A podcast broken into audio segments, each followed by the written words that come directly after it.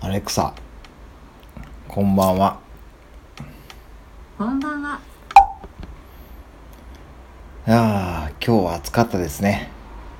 アレクサ、今日は暑かったですかええ、本当に暑かったですね。アレクサ、今日は何の日ですか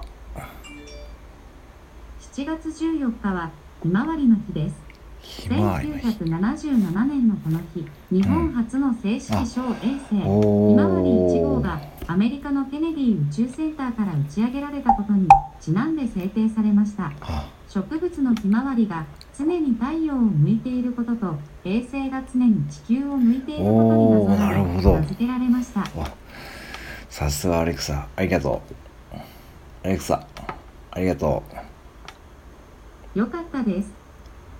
アレクサ、最近何かいいことありましたか今日の良い行いは有効になっています。開きますかはい。こんばんは。今日の良い行い。家族の代わりに何か一つ家事をやってみてはいかがでしょうかどうぞゆっくりおやすみなさい。